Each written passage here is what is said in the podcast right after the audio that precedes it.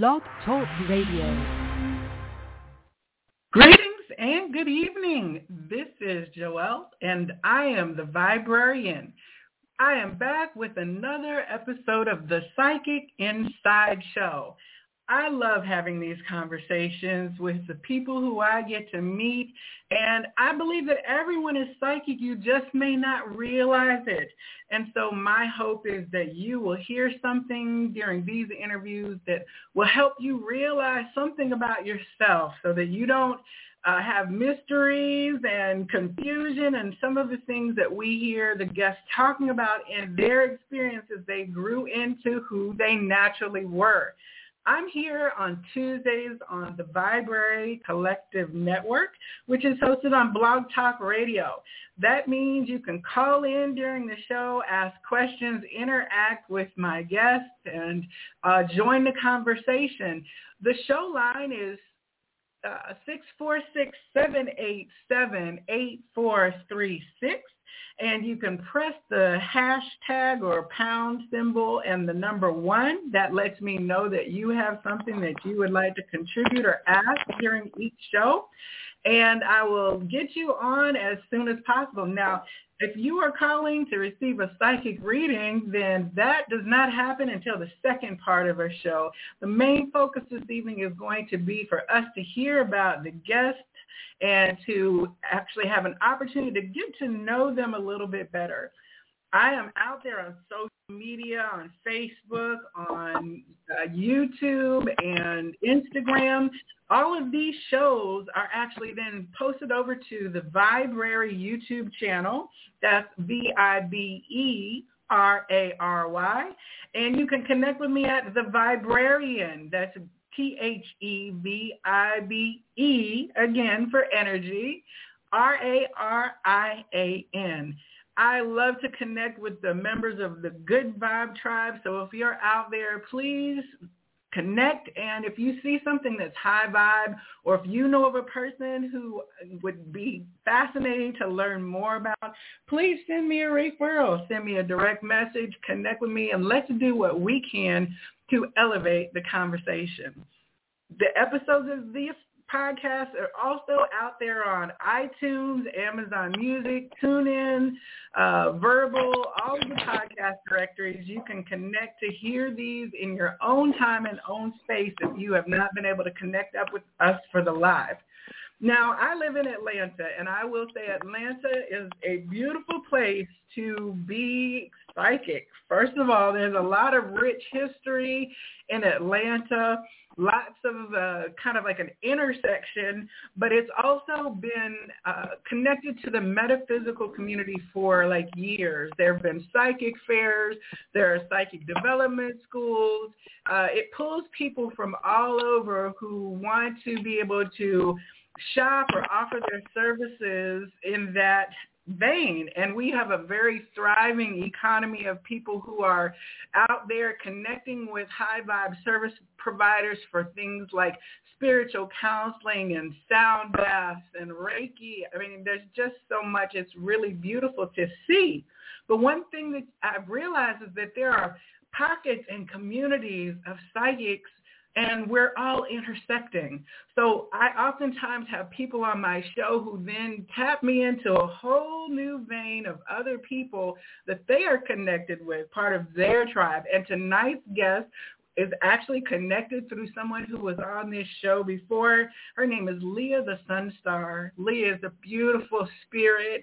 I totally enjoyed my conversation with her and she ran down a whole bunch of people that she said I needed to really talk to. So when people I admire and think highly of recommend people they think highly of, I'm sure that there is a reason for it, and I'm off to explore that connection. And my guest this evening graciously accepted my invitation to come on the show. So tonight I'm welcoming and happy to make your acquaintance, Berwyn Kemp, or Prophet BK, as they like to say. Berwyn, welcome to the Psychic Inside Show. Thank you so much for having me. I am privileged and honored to be here.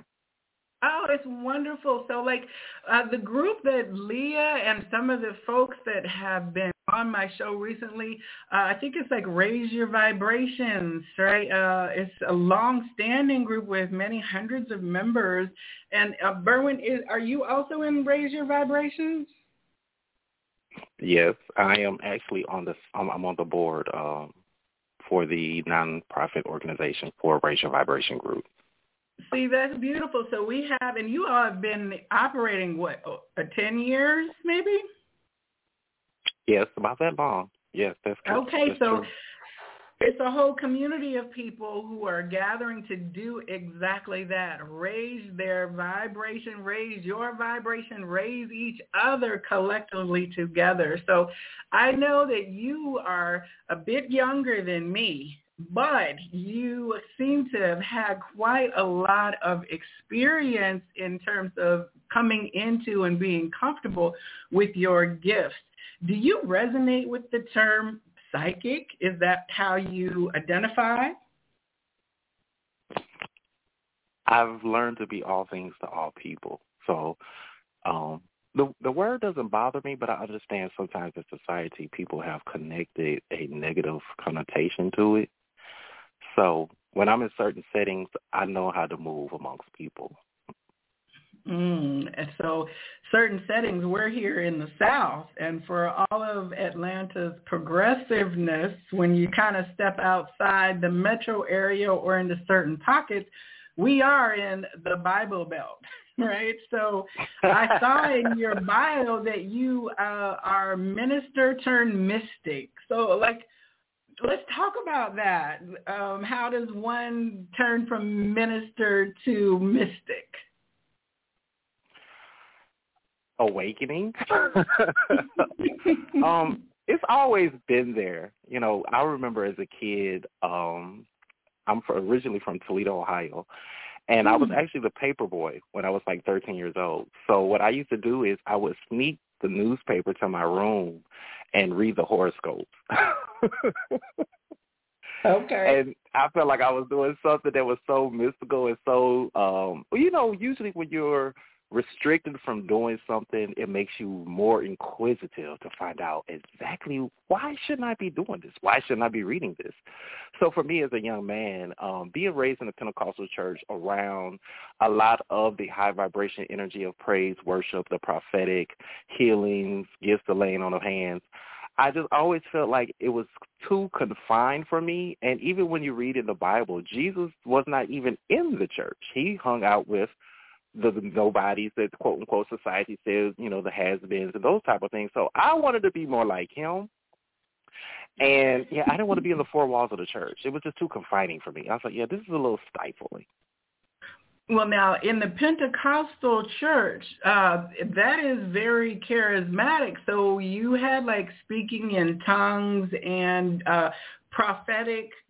Like I know I've been to service, and there'd be a whole time period when people would come forward, and the prophet or prophetess would lay hands and make proclamations, and if it was speaking in tongues, and someone would receive and interpret that. So like was that the kind of environment where there was spiritual movement in the context of the church container?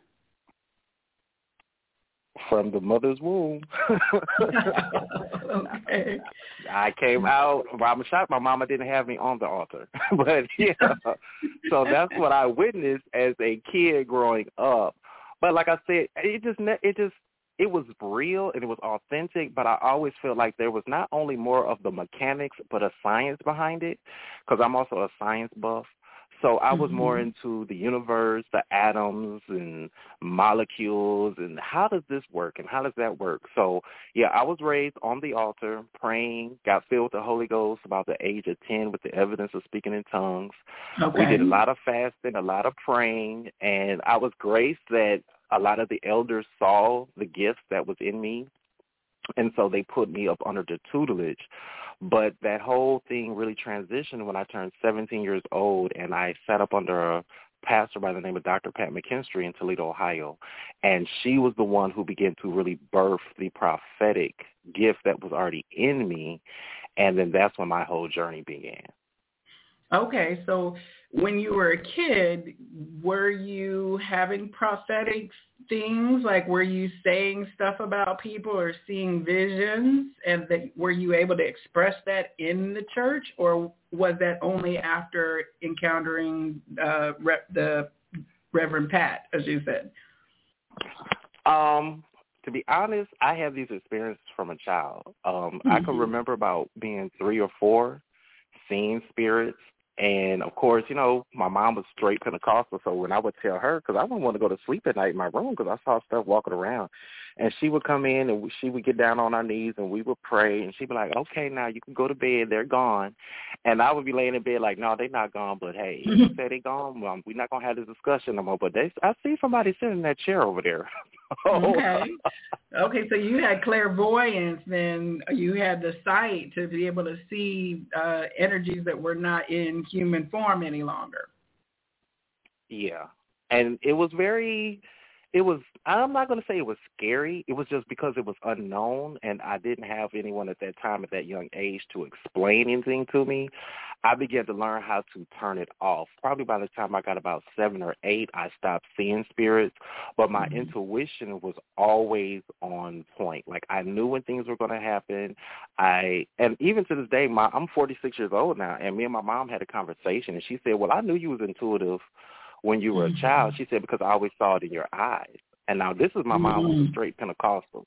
Tongue mm-hmm. Bible quoting, devil mm-hmm. casting out. when she mm-hmm. said intuitive, I was looking at her like, I didn't even know you knew that word, but okay. so yeah, it, it, I, it was, it was, well, I, a disclaimer, my mom's side was Pentecostal. My dad's side was spiritualist. Okay. So that's a that's so an interesting had, intersection because spiritualists are I won't say they're anti-Pentecostal because they're not, but it's a freer form of spiritual connection than say a structured Pentecostal. True. Okay. So I got to experience that when I was around my dad's side of the family because I have an aunt that's a spiritualist. And mm-hmm. so when I was mm-hmm. around her, I was listening to the back then. I'm telling my age. Back then, it was cassette tapes she would listen to, and she was listening to Wayne Dyer.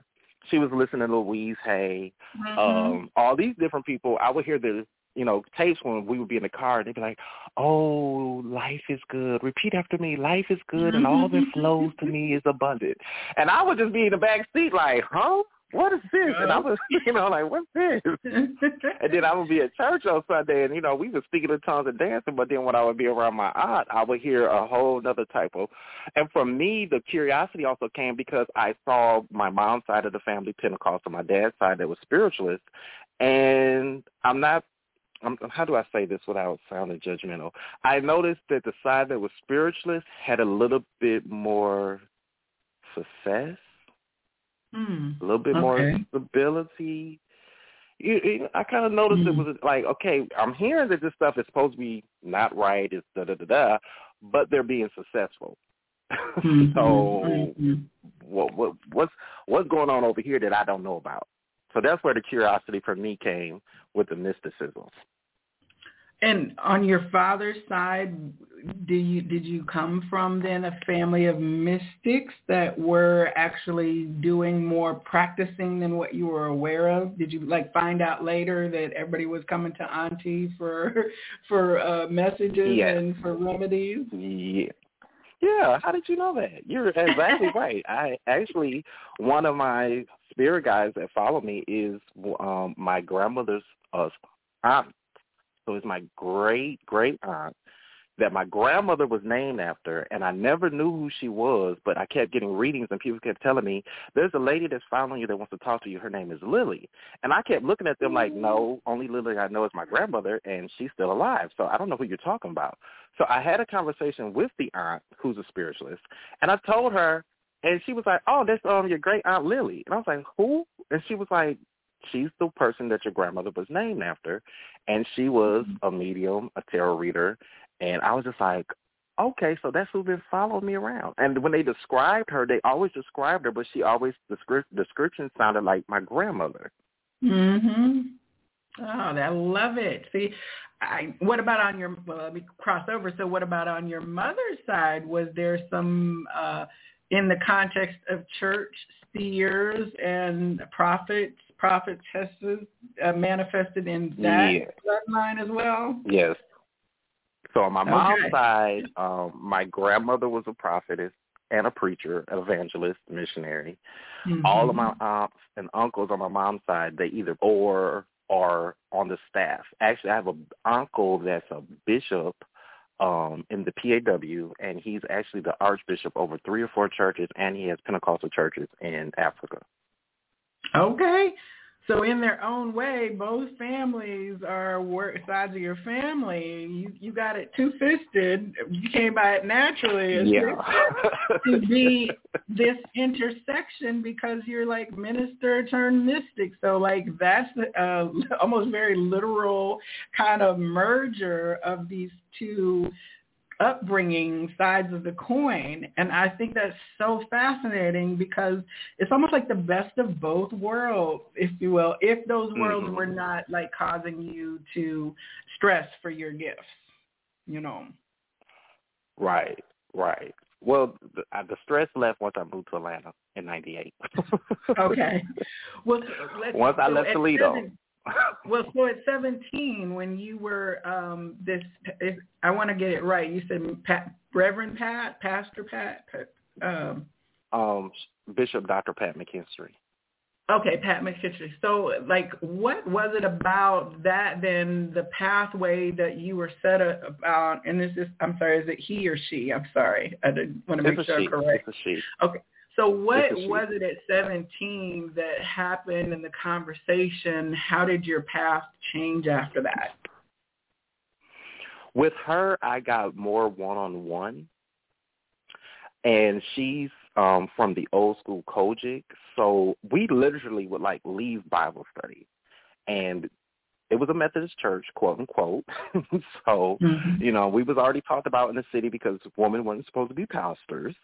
And uh, Mhm. the name on the building was Methodist, not realizing we had a whole praise and worship team, an intercessory prayer team, a prophetic team. We just were not Mhm. Methodist, of course, but, you know, we got a lot of slack for that. But with her, I got the one-on-one because Pastor McKinstry is definitely a spiritual mother to a lot of us that sat under her because she literally would sit with us. When she would get home, we would make sure she got in, got safe, you know, and make sure she had something to eat because Pastor would forget to eat because she was so busy doing ministry. And she would say, oh, y'all can sit down. And we would sit down on the floor and she would sit in this arm resting chair um, like a recliner. And she would just talk about her childhood and seeing the mysteries of prayer and the miracles and the healings that she saw up under Bishop James and um some of the old people like the Oswalds and um Kenneth Hagin and you know she talked about the old school Pentecostal people who were mystics you know the ones who would come in they would speak in tongues and stare into space and then they would be stuck there for like 30 minutes and then when they would come to they would just start prophesying to people laying hands on people seeing cancer fall out of people's bodies tumors being removed so when I sat Mhm. under her I began to get the energy of the mysticism of Christianity which has kind of been lost to this new modern age thing that has kind of hit the world where everybody's just kind of more on a religious end and not really having a relationship with God, spirit, and the ancestors, which are also in the Bible, but that's another story. he said, let me drop that crumb right there, right? Yeah. So you had a, a con, uh, experience that broadened your perspective and connected the dots for you in a different way. And like, so did you all begin to do those activities with her as you were gathered in circle or did you get sent out of the nest little birds to go learn more elsewhere Um, we actually started learning up under her. She Mhm. literally, like, she would tell us, and well, this is one of the things too about Bishop McKinstry. She would always tell us, "I'm not raising you up to be church members. I'm raising you up to be leaders." And what I'm teaching you, you should be able to go anywhere in the world and start your own ministry. If you have three tools, she always said the word, prayer, and intercession, and worship. Okay. The three foundation principles to a relationship with the God consciousness of this universe. You can be successful anywhere, no matter what denomination you are, no matter what you know religious sect you're a part of. If you have that intimacy with the God of the universe, the God that's within you, you can't there's nothing you can't do. And so with that, she would tell us, those of us that were young prophets, she would say, you think you're a prophet? It's easy to prophesy in the church with a microphone in your hand with your nice suit on and your Gucci cologne. Mm-hmm. She said, but mm-hmm. if you want to find out if you're a real prophet, go out there and prophesy in the ghetto. Mm-hmm. Go out there to the projects and start prophesying to people and speaking life into people. And she would always teach us the real ministry is not within the four walls. The real ministry is out there in the street. You want to see the healings? Go out there into the streets. Go out there to the places where other people don't want to go. And that's what she began to push us to do. So that's when I kind of, at a young age, kind of started getting the title prophet because mm-hmm. I just did what Pastor said. So I would go out there and I had my own little thing. You know, I would say, um, write down today's date, this time next year. And then I would just start prophesying. This is what God's okay. going to do. And I started doing that at 17, 18 years old. Okay. And did you go out and do it in the streets? And on the floor, yes, outside we had fun. we used to bring in gang bangers, drug dealers, every our church when I we when I left, we had at least over 600 members. When I joined, well, I think we had maybe 100 members, and within 2 years, of her teaching us and training us and activating us, the church was seating 600 people. When I joined, we used to have Bible study in a little classroom with maybe 10 chairs. Within the mm-hmm. next year, we literally had to go to the basement. The next year, we got so big, we literally had to have Bible study in the sanctuary. Okay. So you were, all of you were moving spirit in people and connecting them with that creator God self and, you know, fill it, packing the pews as they would say, right? So yeah. what moved you out of that in Toledo or were you doing that also here or that was in Toledo? Um, that was in Toledo. I left Toledo okay. in 96. And so right around um, I went, did you come down here?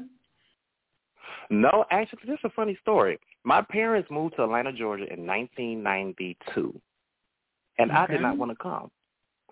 So I got my own place, and I said bye-bye. okay. I did not want to leave Toledo. I first of all, I didn't want to leave my pastor. Like I was learning so much. I was like, no, this is where God want me. Mind you, I never prayed about it. I never asked God is it time for me to leave the house? Mm-hmm. I got spoiled. Mm-hmm. I was spoiled. Mm-hmm. So when the move did happen in 96, um, it was a lot of situations or circumstances that started pushing me to feeling like it was time for me to leave. And God was like, leave. And so I mm-hmm. left Toledo, and I, I, I thought I was slick. I moved to Cincinnati because it's like an hour away. I said, well, I'm right. an hour away. I could drive back on Sundays to be at church, da da da. Well, I got to Cincinnati and got in a relationship, and the par- partner I got into a relationship wanted to move to Atlanta okay. and that's how Carrot, I got to Atlanta. Carrot dangling on the stick, right? right. we be coaxed out of our comfort zone sometimes. Yeah, God knew how to get me down here. so when you got down here, I, I, like uh I was here in 90 for college. We're within a few years of each other in age and 92 was a great year for me college-wise 96 the Olympics came it really did shift Atlanta into like a different vibration but uh you know in that era Dr. Uh Hillside International Truth Center was like the, to me the biggest spiritualist traditional church uh, movement yeah, yeah. Did you go to Hillside at all, or did you connect with the church, or were you still then in your own ministry? Oh no, I was still stuck to my home church. so, mm-hmm. um, actually, Bishop had uh, an apostle that she knew that was starting a church here, and so I went over there to help him and became his praise and worship leader. Okay. So I'm still trying to stay Pentecostal. okay, okay. So you're still deeply, you know, in the church. Yeah, I was trying not to leave, but Spirit kept saying, "Okay, okay." Okay. So how did you eventually move out of? Well, have you moved out of church, or you're you you know, are you doing both, in and out? Um, as of now, I I don't want to say I'm doing both. I am connected to a ministry. It's not per se a church church. Um, it's actually a temple that is a Word of God teaching church, but we also practice hoodoo and conjure and root work. Okay, so which is all in the Bible. I'm saying, I'm saying that's a real interesting uh, sentence to have all those words in it, right? Because the average person is not necessarily versed in like a biblical connotation, but for those who are in the South and certainly in communities where you have like an indigenous connection to your spirituality, things like uh, root work, hoodoo, or other ways of connecting with ancestors and the elements that's very familiar because it does it's like something your great grandmother's mixed up in a jar and you know that kind of uh-huh. thing that's passed down from person to person um that it's an intersection of culture and Christianity, if you will, but uh, it yes. tends to get uh, misrepresented in the narratives that divide us away from spirituality. So when you began to understand that you were drawn to do root work or hoodoo, what was that like within your Pentecostal container? Well, it was, you know, spirit knows how to open up doors mm-hmm. and just push you on through. Say, okay, time to go. But the shift originally came in 2010. Um, I went to help my aunt, who's a spiritualist, and I went to help her clean the garage. And we got out to the garage, and she said, "We're going to pray first. And I'm looking like, "Pray? Like, why are we praying before we clean it? We just here to clean the garage." Well, she grabbed my hands and she started praying for me, for me to elevate, for me to be enlightened, for me to find my calling. Like that whole prayer just went somewhere as it was not supposed to. I almost ended mm-hmm. up on the mm. floor when she got done with that prayer. Right. And after that prayer, she had me sit down and watch the DVD The Secret. Mm-hmm. And that was the beginning of me coming into the metaphysics. And for me, it was easy because everything that they talked about when it comes to the laws of the universe is biblical. There's nothing about the laws of the universe that you can't find in the Bible.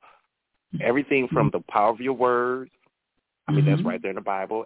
I am. um, your words, your thoughts, as a man thinketh, so is he. The power mm-hmm. of life and death is in your tongue. Ask, ye shall mm-hmm. receive. Seek, and ye shall. So it was just like, okay, it made. I'm like, wait a minute this myth, you know, this metaphysical stuff ain't ain't, ain't nothing wrong with it. Like, why are they trying to demonize it when it's it's all the Bible? But the only thing that was taken away with that is that when you're dealing with Christianity or different religions, they have their own doctrine and dogma. Right. And so the only thing I saw different was the fact that you didn't have to pay your tithes every Sunday. You don't have to live holy. You don't have to wear a long skirt to your ankles. Uh, you could wear makeup. You know, it was just a, for me, the difference was there was no rules and regulations. It was in a relationship with God of the universe and the laws that he put into the universe for all of us to use. And so for me, when I started getting into metaphysics, it was very easy because it was very scriptural. And I've always been an avid, like the Holy Spirit will lead me and guide and direct me. And I asked him, I said, now, if this ain't right, Holy Ghost, you better let mm-hmm. me know now. And as I kept delving into it and I kept studying, I was like, okay, this ain't nothing wrong with this. And then once I got to Hoodoo, um, I met a group called the Hoodoo Bible Study Group that's um, spearheaded by a young man by the name of Cosmic New Age. And he's a preacher, a prophet, and a root worker. So when I started sitting in their Bible studies, and he literally would start talking about the word and then put this here and put that there and Mediumship was in the Bible. Ancestor veneration is in the Bible.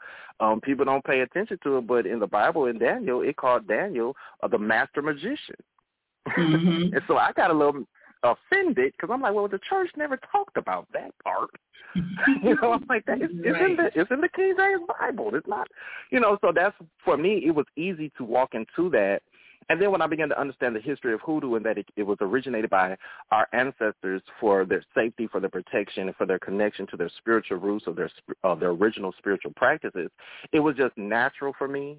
And then I prayed and asked God one day. I said, "So God, you know, this hoodoo stuff is a little different." And I had bought a hoodoo tarot deck, and I told mm-hmm. God, I said, "Well, do you want me to really like study this and get deeper into it?"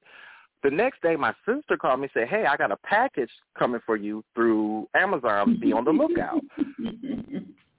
Why mm-hmm. did my sister, who is not a spiritualist, as a matter of fact, she used to be an atheist, why did she send me the exact same hoodoo tarot deck that I had already bought? Mm-hmm. Okay. Message. and I was just like, okay, all right, I got the message loud and clear. So that's why it was easy for me to make that transition into from the minister to mystic because I believe that we put titles and, and, and words in certain places um, that make people feel or think a certain way when at the end of the day it's all God, it's all spirit, and it's all one.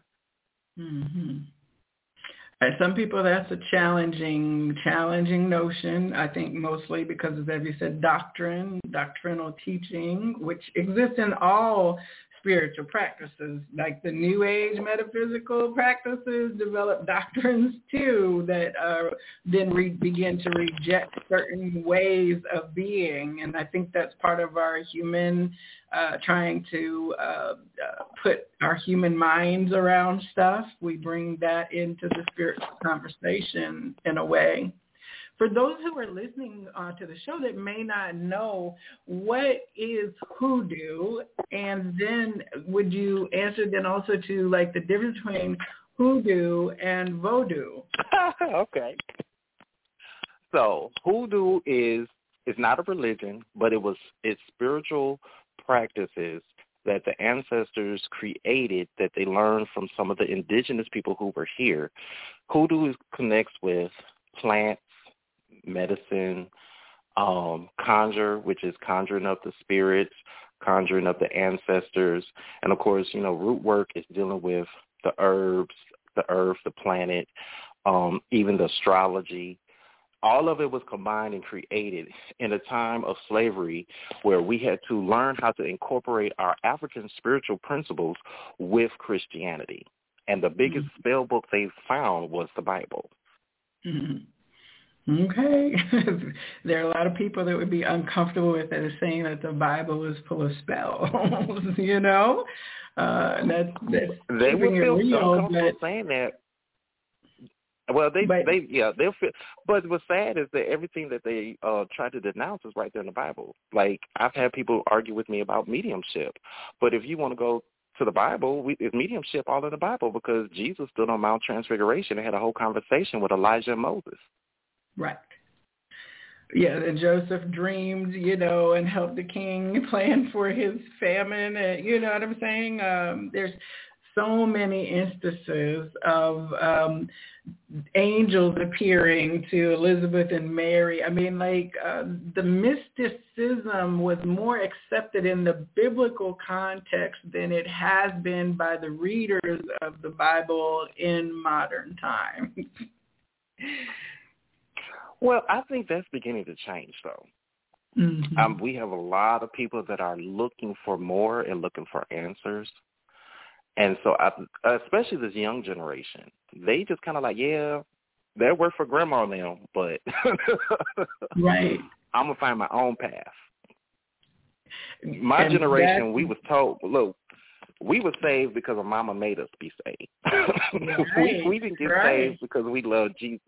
You're going to live saved. You're not going to listen to R&B music. We had no choice. But once we all became adults and went on our own spiritual path, then God led us on the path where we were supposed to go. And I think this younger generation, they're totally different from us. They're looking for truth.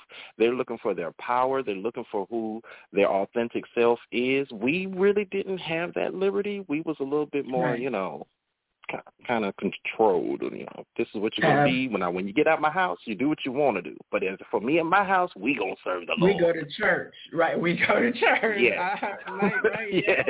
yes. unfortunately, that's driven a lot of people. Well, it's two things. So it's driven people away from church because the routine, discipline, structure of control, like you have to go to church.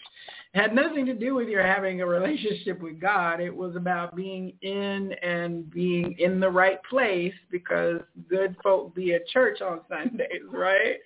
But right, that's part right. of the shift from the Piscean to Aquarian that we are coming out of institution and structure into an individuated uh, uh, exploration of the world, and that includes our spiritualism. We're just at the very, very beginning of that energy, but it's pretty uh, cool so far.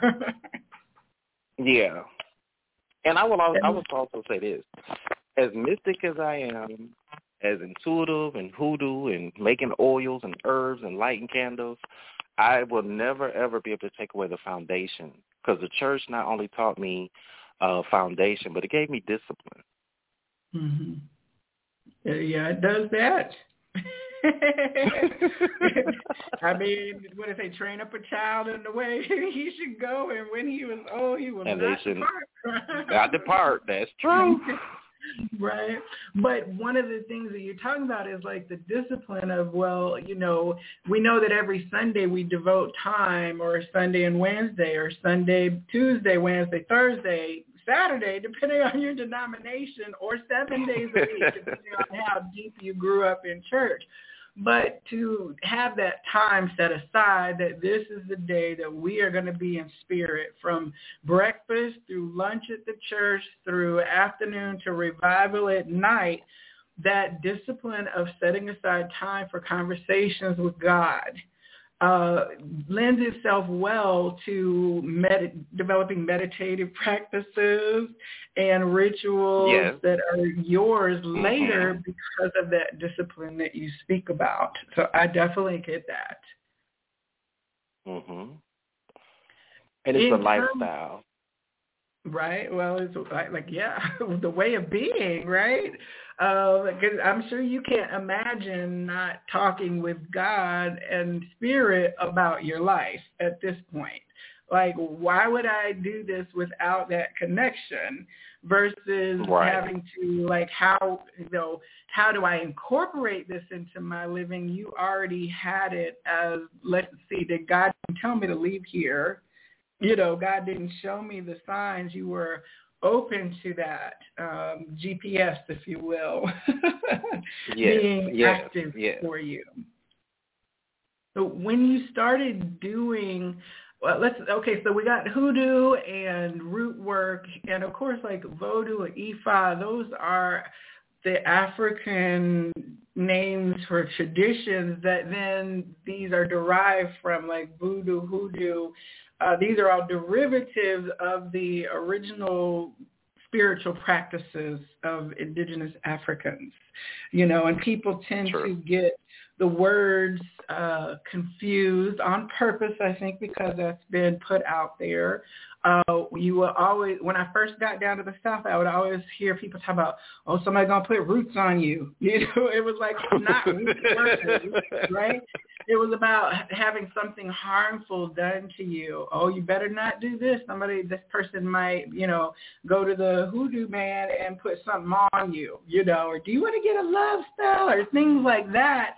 It was kind of like, uh, for me moving from Ohio, Kansas Ohio down to the South, it was a conversation I'd never been exposed to before until I got down here. And then everybody be like, oh, that's New Orleans. It's like, no, it's not, right? It's not at all. if you, you know, if you know to go to the sister elder in the church and she brings out a mason jar with the herbal remedy that's probably got a little shine in it, but she brings it to you. Okay. get the stuff out of your chest, right? That's root work or, you know, um, that's working with nature from a natural point to provide healing to the body.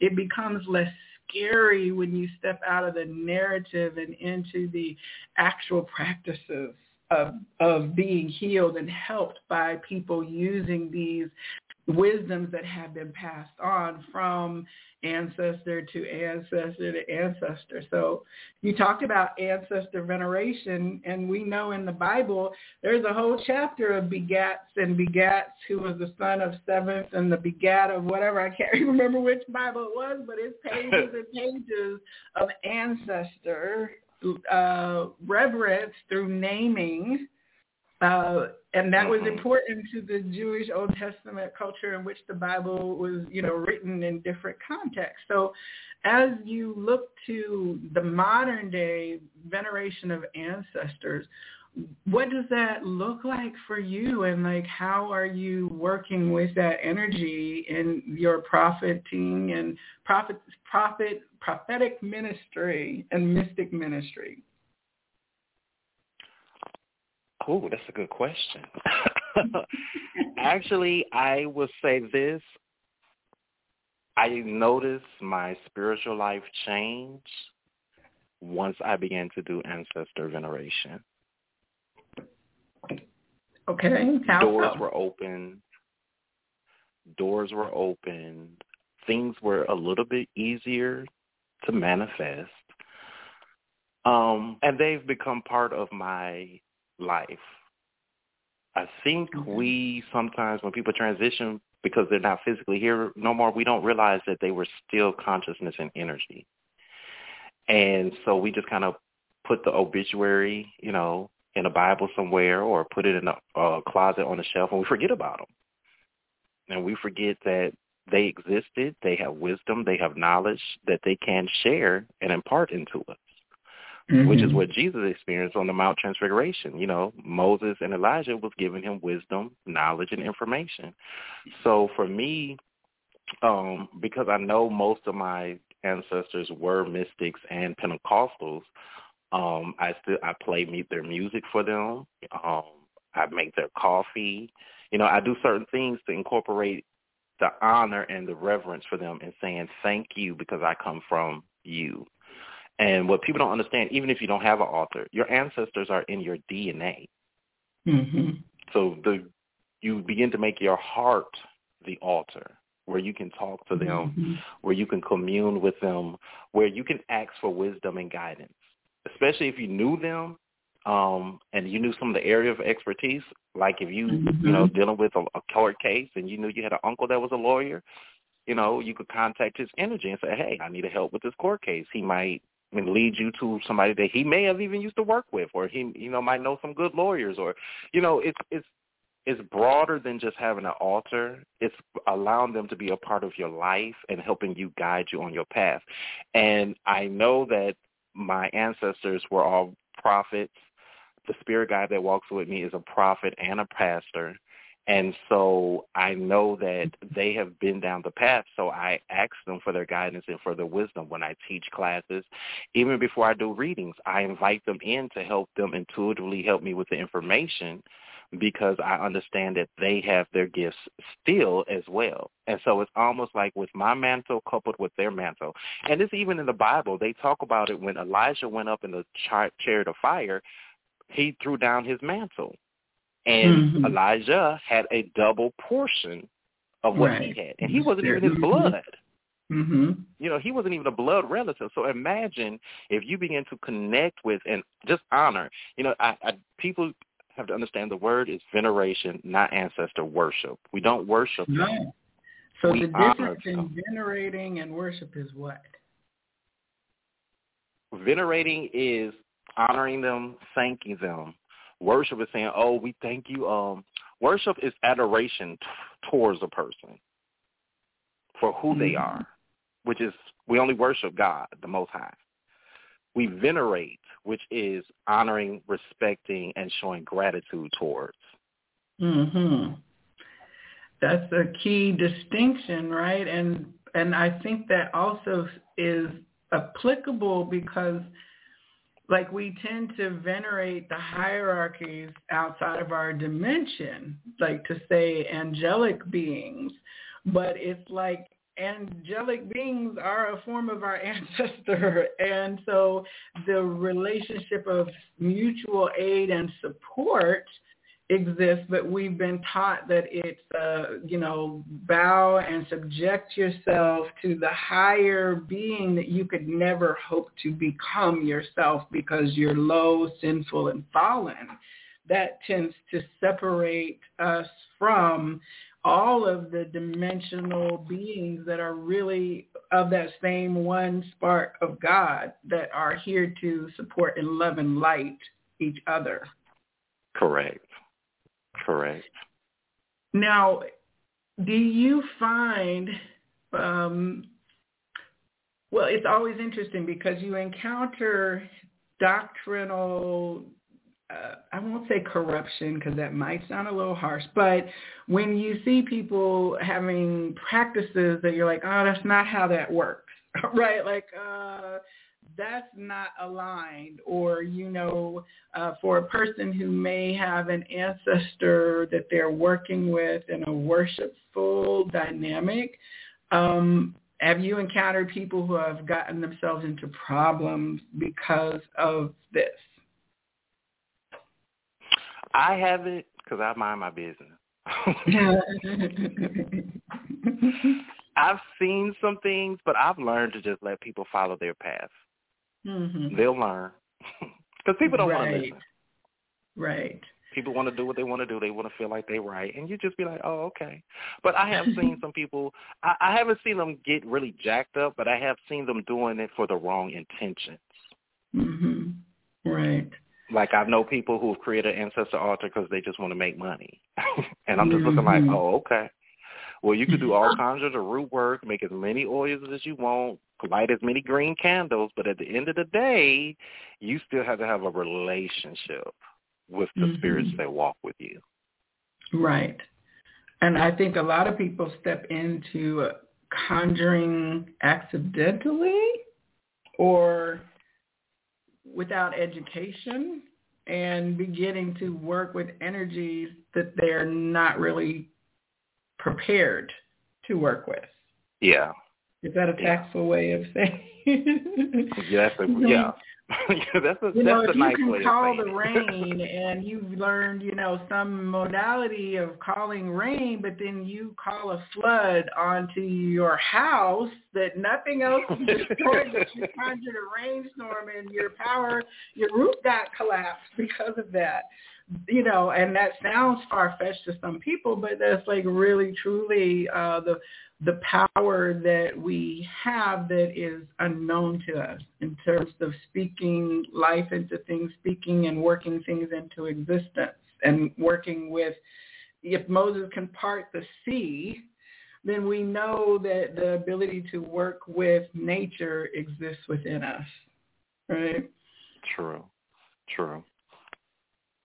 In terms And of people ways, do do it for the Mhm. wrong intentions, and that's where it all, yeah. And they get jacked Turns- up. then they got to come to left. those And of us to bring them back right. because if a, a person in church does it for the wrong reasons, the pastor embezzles Yep. money, or they it turns left. It's not just in spiritualism. I think it's in all of the practices. So, so yeah. as you are now, can people come to your church service? Uh, can they? How can they connect with you? Like I know that you're doing all of these services. I'm assuming you see clients and you hold space and uh, teach other people. Like what? What is Berwyn or Prophet BK doing now with all these spiritual gifts? Well, um, I host a class on Sundays at 7 p.m. Um, called Prophet uh, Spirit Speaks with Prophet BK, and it's just a space where we come together to be transparent, to learn, to grow, and just to have community. hmm And that when is and that? you can find it. It's on Sundays. Um, they could go Mhm. to the ryv dot world, and it's on our the Raise Your Vibration um, website on our page, and you could just click on courses, and then it has a list of the different courses. Because I teach on uh, mine is at seven on Sundays.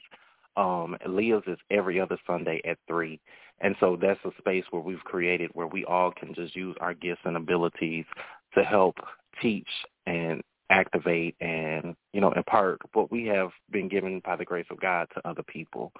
So it's every Sunday, um, ryv.world, and they can just click on the link and they can join my Sunday classes at 7 p.m.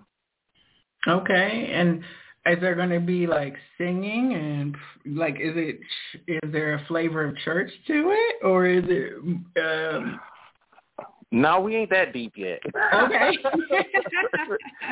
no, um, we we really um right now we're we really do like series. So right now the topic I'm teaching on in expounding on is dreams and visions. Mm-hmm. Um, so really we do like a check-in, see how everybody's doing, how everybody's week been going. And then we kind of go right into the topic or discussion. And I love feedback. It's not where I just sit there and do all the teaching. I ask other people that join what is their perception is what do, what have mm-hmm. they experienced you know so it's not just me sitting there uh giving a dialogue the whole time because i really don't like to be taught or preached at that, I yeah. like Mm-hmm. dialog I like, Mm-hmm. you know, I like interaction. So it's not like you're gonna come and we're gonna have some praise and worship team and then offering time and now it's time for the word. No, it's just okay. a, a, we we laid back. We some of us in our pajamas, some got on t-shirts and shorts, and we just come together for the fellowship, the communication of of community, and I do usually have a topic. Like I said, I usually have a topic that we I just expound on. I don't try to get too deep um, because you have to know how to feed people without because everybody don't need too much information They're going to brain overload.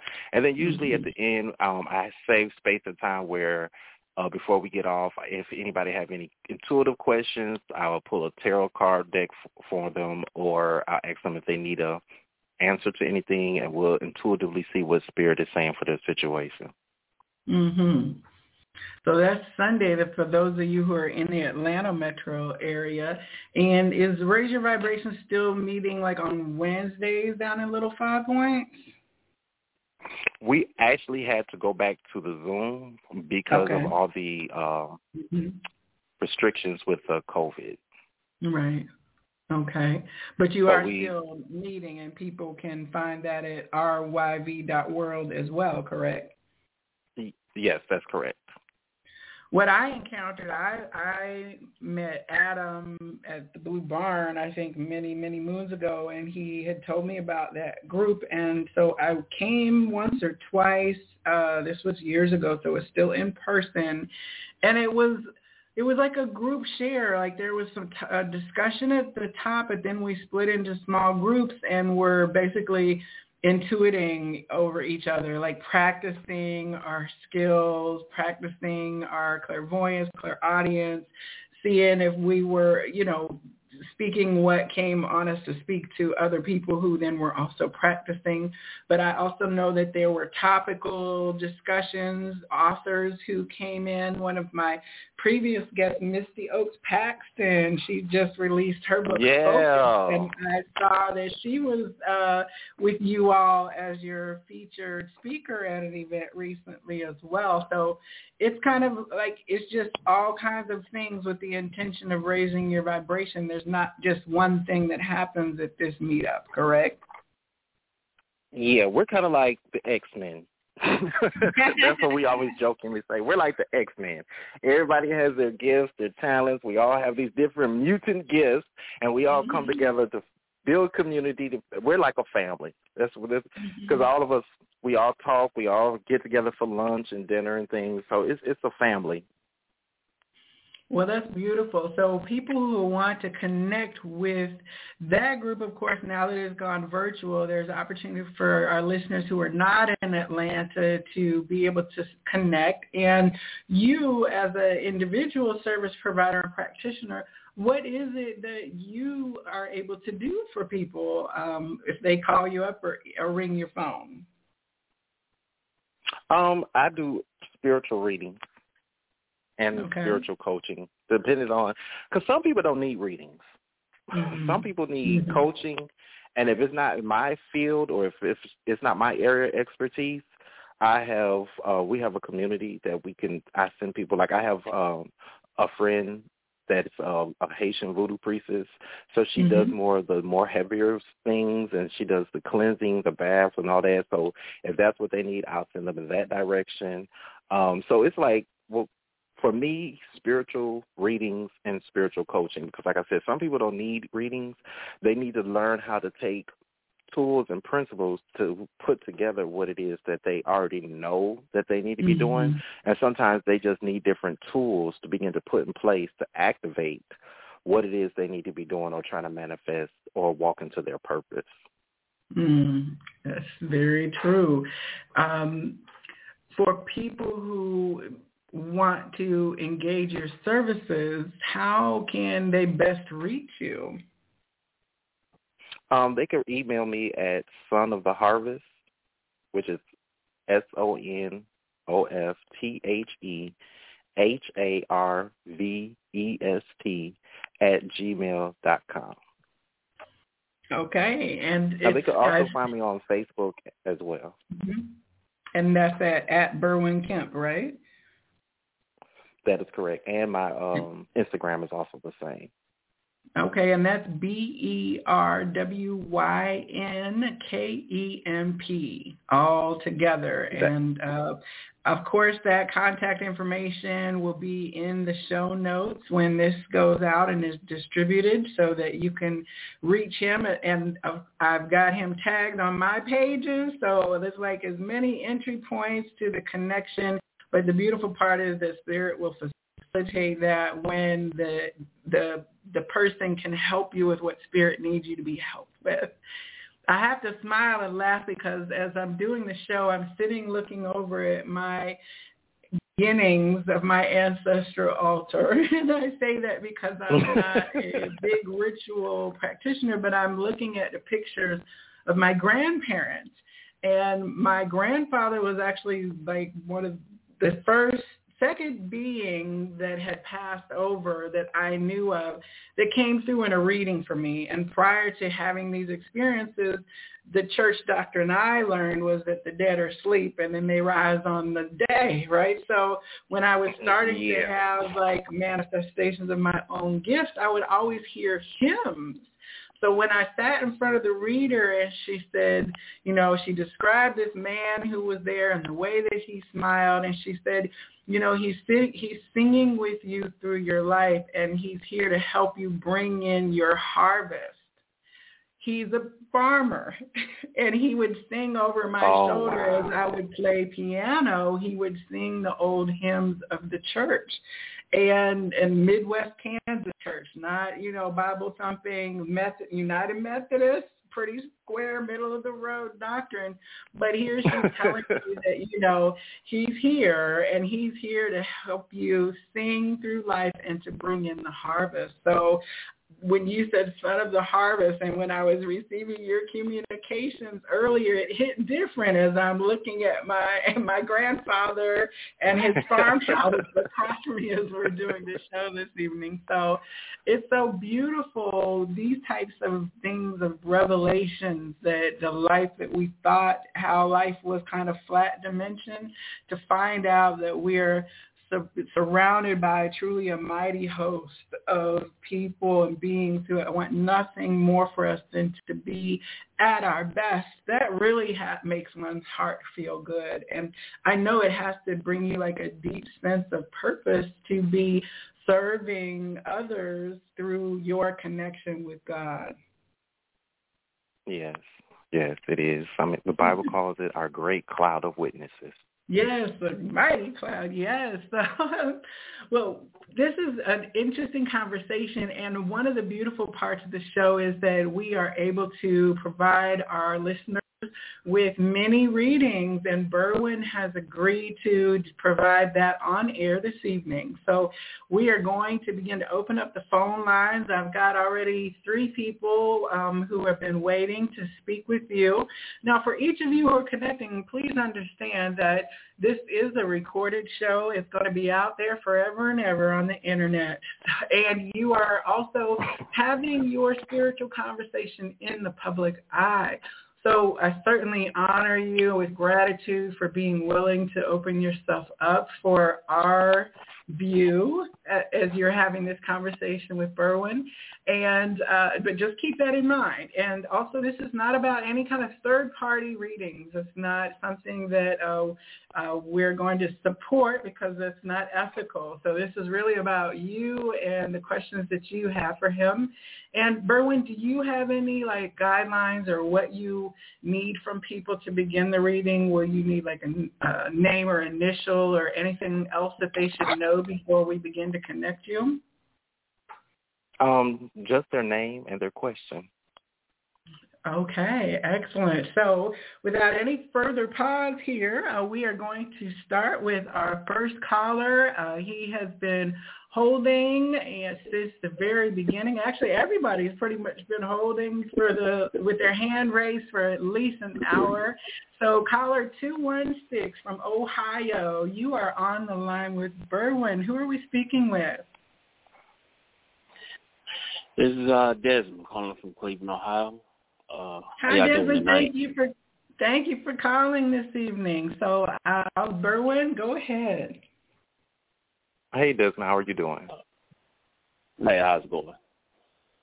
Yeah, my uh question is um uh like spiritually I know I have to move out of Cleveland and the, my first my spirit telling me to move to Atlanta. I just want to know when do you see that you see it happen like next next year or the year after? I see it towards the end of 2022. I see you trying to rush, so don't rush. Um, there's still a few more things you need to square up there in Cleveland, but 2022, closer to 2022, 2022 to 23, around in that area. I see you trying to go sooner though, but don't go sooner. Don't go sooner. Oh man, okay. Yeah, because I see you trying to go by this the end of this year. That's what I see. yeah. yeah. Okay. Spirit is saying, be patient, be patient, because there's still some things you, and there's still some family members and things and some some reconciliation that's going to happen before you leave. Oh, okay. Okay. Mm-hmm. All right. All right. Appreciate that. All right. All right. Thank All right, Desmond, thank you for calling. And if you want to go further and deeper for like, as, as Berwyn talked about the, you know, outside of the reading, like how do you work with what the messages are, please do reach out to him for a deeper dive. Thank you so much. All right, so thank you. Our next caller is going to be uh, with the last four digits, 1652. You're on the Psychic Inside show for Berwyn Kemp. Who are we speaking with? Hi, my name is Keisha from North Carolina. Hi, Keisha. All right. Hi, Keisha. Thanks for calling. Uh-huh. Yes. Uh, well, I would like to also move, and I was wondering uh, which way would Spirit like for me to travel and what direction? Has Spirit given you an inkling of where to travel, where to move to? well, um, it's either like Virginia or California, but I, I really in this uh, maybe somewhere around the Gulf of Mexico. You know. Yeah, I keep seeing water. Um, Yeah, that's what I'm saying. I I, see I would water like to be and water. a lot of. Yeah, I keep seeing a lot of water around you. Um, what? And I'm gonna tell you what I'm hearing. Write down the 2 Mhm. different locations, or the three different locations that you want. Put it up under your pillow, hmm and when you go to sleep, ask your spirits to reveal the correct location for you. All I keep Okay. seeing though is water. There's a um a lot of indigenousness energy in your uh, bloodstream, and the water is going to help bring out a Uh-huh. lot more of your spirituality. I know. I know. I know. Okay, Yeah, I'll do but they want they I'll do that. you you you already know, but you, you you're battling with what you know. There's still some connections to where you at. Yeah, And just I'm peace. unsure. Yeah. Mhm. Yeah. Mm-hmm. You know. yeah, I know. you got this, sis. You yeah, got know. okay. All right. Thank Okay. you so much. God bless you. Thank All you right. for calling. Bye bye. Bye bye. Mhm. Thank you, Keisha. That was wonderful. I appreciate you calling this evening. And we're going to keep on moving because the phone keeps lighting up with people who are wanting to ask questions. So I appreciate all of you tuning in to the show and for this conversation with Berwyn. This is just great, and this is why we're here. So caller ending in 6439, you are on the Psychic Inside Show with Berwyn. Who are we speaking with? Hi, this is Mindy from Washington. Hi, Mindy. Hi, Yay, Mindy. we got three states. This is great. All right, go ahead. Yeah. um, so I uh, recently um, just met a guy, um, and I don't remember his name. We were supposed to have we we met just briefly one night, and I just started talking to him, and, and like we really hit it off. But then um, he kissed me and left my room or whatever, and then we were supposed to have dinner the next night and he never showed up and I just don't know like what his name is or if I'm ever going to see him again or I feel like there's a hole and I don't even know maybe if you guys So is your question, are you going to see him again? Is that your Yeah. question? Are you going to see him again? Or is he going to yeah I feel like, can I just be honest? yeah um, you're going to see him again, but I keep seeing a warning sign. I feel like the reason he didn't show up is because he's also in another relationship. I figured that much yeah he's too good of a guy to not have somebody there yeah Yeah. But for you, what I would do is I'm hearing spirit say this is a season of you really focusing on self-care and self-love.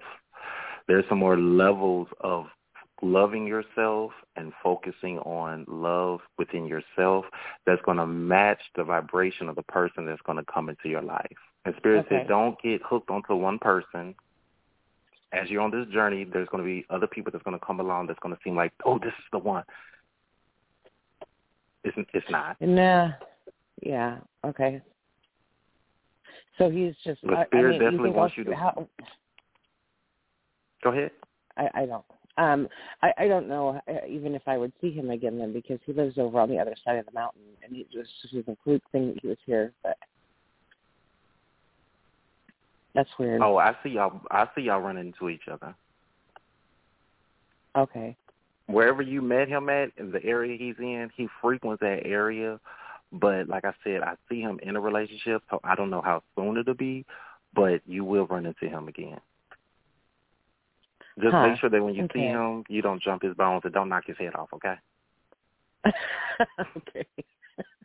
Well, I didn't Okay. do that last time. I was just yeah. I I was I was being Have, but yeah, it was, there was something charismatic and redeeming about him that was different than most of them. You know, I've had a crush on Brad Pitt my whole life, and if he came in my life right now, I'd be like, "Sorry, Brad, but I gotta go." You know, I got things to do. But this guy is a little bit different, so weird. now, write down the qualities of what it is that you want in a partner. And don't okay. have a picture of a specific person, but just begin to create the energy of what it's going to feel like when you connect with that person that you want to be with. Okay. It's going to help you manifest it quicker. Okay. That's good to know. Perfect. All right. Well, Okay, thank you. thank you. I appreciate it. Thank you for Thank you for calling, calling. Mindy. Appreciate you coming on the show this evening. Beautiful. I love everyone's energy just feels so good, you know, in terms of uh, the conversation, the energy that I'm just feeling through the phone line. So that's uh, beautiful. Are you feeling that too? Oh yeah, everybody's so warm. yeah, right. I'm just smiling, so that's great. I'm glad for that this evening. Oh, we've got another caller here from uh, caller ending in 7028. You are on the Psychic Inside Show with Berwyn this evening. Who are we speaking with? Hello, my name is Patricia. Thank you for taking my call. Hi, Patricia. Hello, Patricia. Hi, Berwyn. I'd like to ask, hmm, so many questions. Um, I've felt a pull started last year for me to relocate to the Southwest, and I'm going to visit there next month, this particular state. And it's don't know anybody there, no family, nothing. Um, can you tell me, is it a more of a cultural, ancestral, spiritual, and well, hold on, trying to trying to get this all in one question. I can tell you what I see now. When you when you step foot on the ground, you're going to okay. know the answer. There is. Are you a preacher? No. Do you come because I see preachers all around you? Do you come from a family that preaches? Oh, there is an aunt that was one, um, but I don't know if any. I don't really know a lot about my family history on my mother's or father's side. Yeah, because I see you have a very nurturing spirit. So when you go to this visit, when you go visit, when you step mm-hmm. foot on the ground, I see the Holy Spirit giving you a vision of where Spirit is going to take you. I see you either it's not a church, but it's like a spiritual community that you're going to be called to teach and impart the knowledge of everything that you've been through in your life. Are you writing a book? Because Spirit is saying it's time for you to write a book as well. Yeah, and I just really my attention is so spread out uh, because I'm teaching myself new skills so that I can be uh, a location independent business.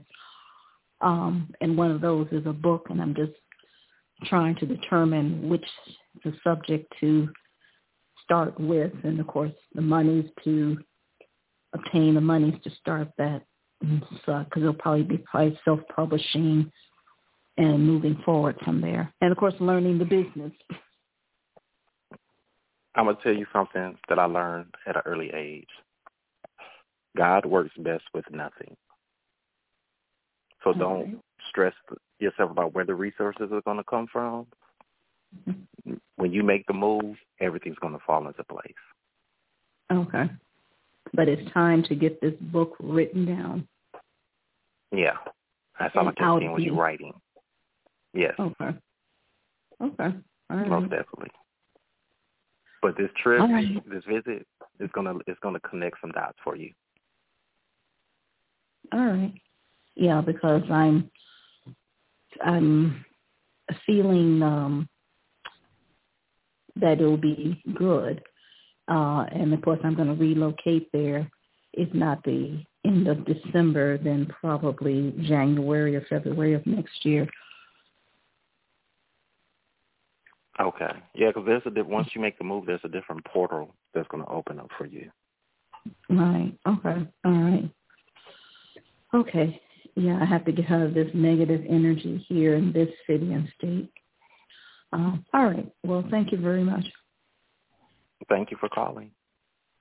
Thank have you, Patricia. Thank you for calling and uh, blessing, safe travels to you as you step through your portal. How exciting. Lots of moving people, lots of relocations. We're changing our grid points up, I guess, now that uh, some uh, things have been made apparent to us over the last couple of years.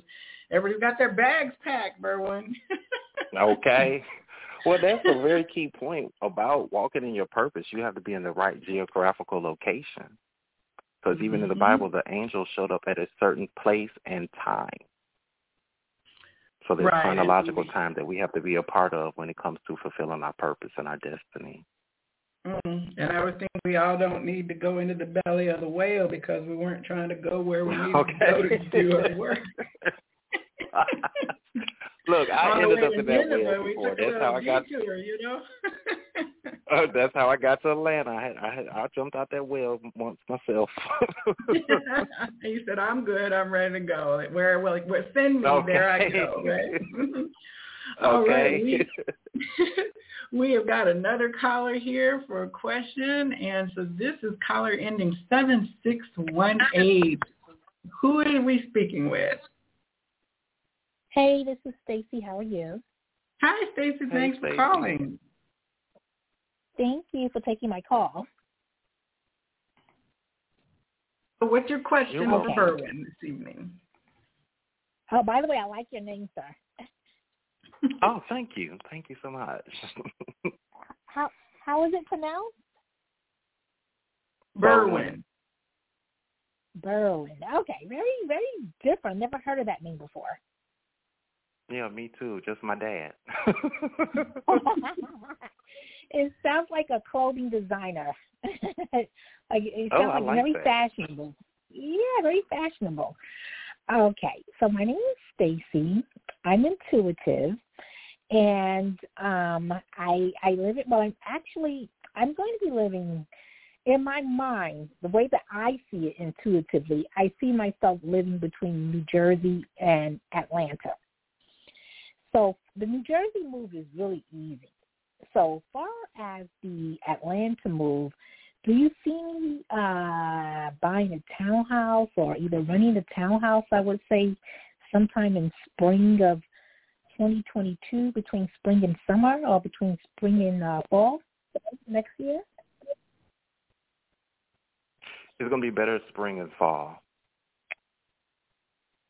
right around the equinox, because there's gonna be a changing What- of the season for you at that time of the year. Okay. Do you see, for example, do you think this is March, April, May, June sometime? Mm-mm. More around September, October. Oh, September, October of next year? Yeah. Oh, man. so you don't see it right in this. Mm-mm. I see it in the fall equinox. It's something about Okay, that fall that's gonna have an effect on you intuitively. I, I, Hmm, actually, all what I hear, what I actually hear, what I actually hear is it's going to be coming out of summer. It's going to be like the actual seasons change. Um, there's parts of you that you're going to shed in the fall, and then there's parts of you that's also going to blossom in the fall. So I'll know when it's. I'll know when the time will be. Your spirit already knows. Okay. I thought it was going to be before then. All right. Okay, so that actually that tells me I know what I need to do. So in the meantime, I just have to put everything into plan, plan everything, and start um, take, taking actions on things that I need to do now. That's correct. Ah, all right. Well, thank you. I know it's just you burst my bubble, and I'm thinking, I'm like, oh, okay, so that that well, you know what? I have more of an insight, so I I don't have to rush or anything. So that sounds good. right.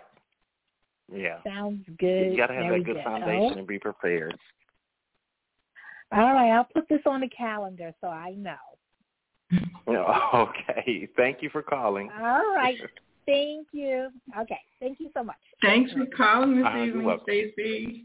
It's so uh, beautiful because uh, you know, in listening to these readings, it's like um, it, it's a trust exercise. Like I said, everyone is psychic. You just may not realize it. Meaning, all of us are connected with our intuition, our visioning, our creative, where we can see the vision of what we want our life to look like. Um, but then like our mind begins to get in the process where we look at uh, if this, then that in a very logical standpoint. And what I find is when people come and connect with a spiritual counselor for a reading, it's just affirming for you like, yep, I said it. Yep. In case you were wondering, I'm going to send you a second hoodoo deck in the deck tomorrow, and then you will have no more doubt that Right. you're right. Message. you hit it on the nail. right, right. I love it. So all the callers this evening that dialed in for a reading, I'm just so thankful for your energy of beauty that was added to the evening and for your willingness to have your spiritual business in the streets, if you will, in terms of okay.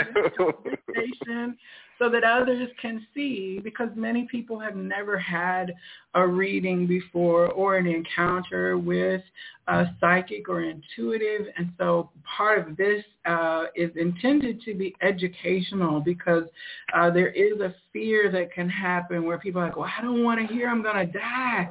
I don't want to hear bad news, you know, that kind of fear of what is the message going to be. And so you providing the readings this evening and folks asking their questions can show people that you're not going to get smoked with uh, fire and lightning when you pick up the phone to consult somebody about your spiritual life. I haven't I like seen any lightning strike anybody yet on the phone. okay.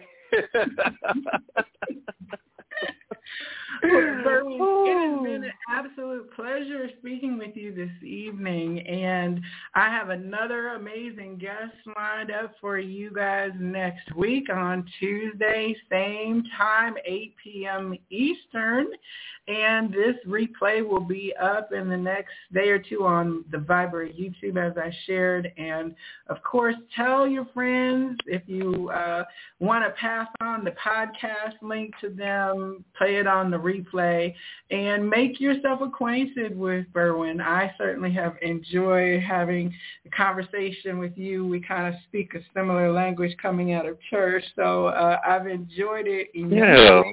We have to do this again. This was fun.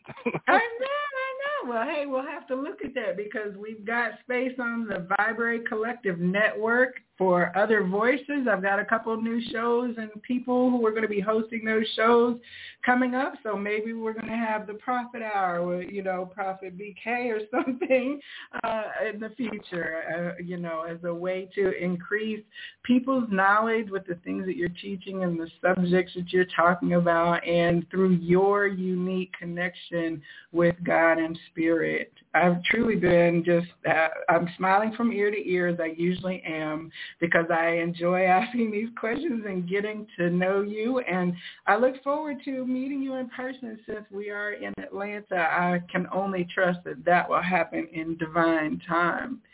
Do you have any last words of like, like wisdom and, and or if you had to like communicate one good thing to everybody who's listening tonight or who might come across your story at some point in the future?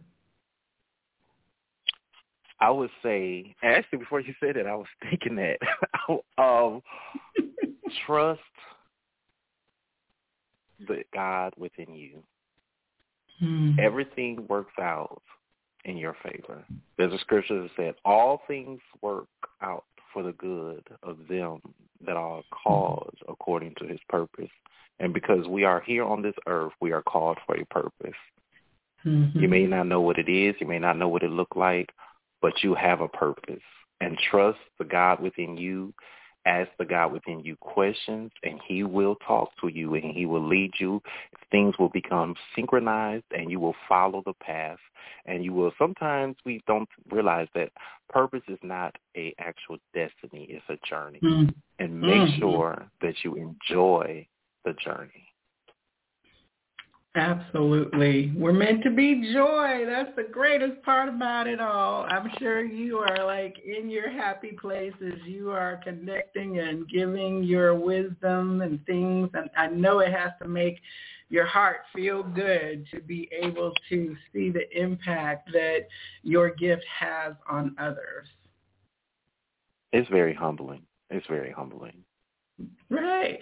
Well, Berwyn, thank you. And to each of you who tuned in, thank you. This week, I wish for you that your life is just going to be so exploded with blessings that those blessings are going to spill out and overflow onto the world around you, expanding that beautiful gift that we receive from the Creator. The light in me honors sees and loves the light in you. Namaste.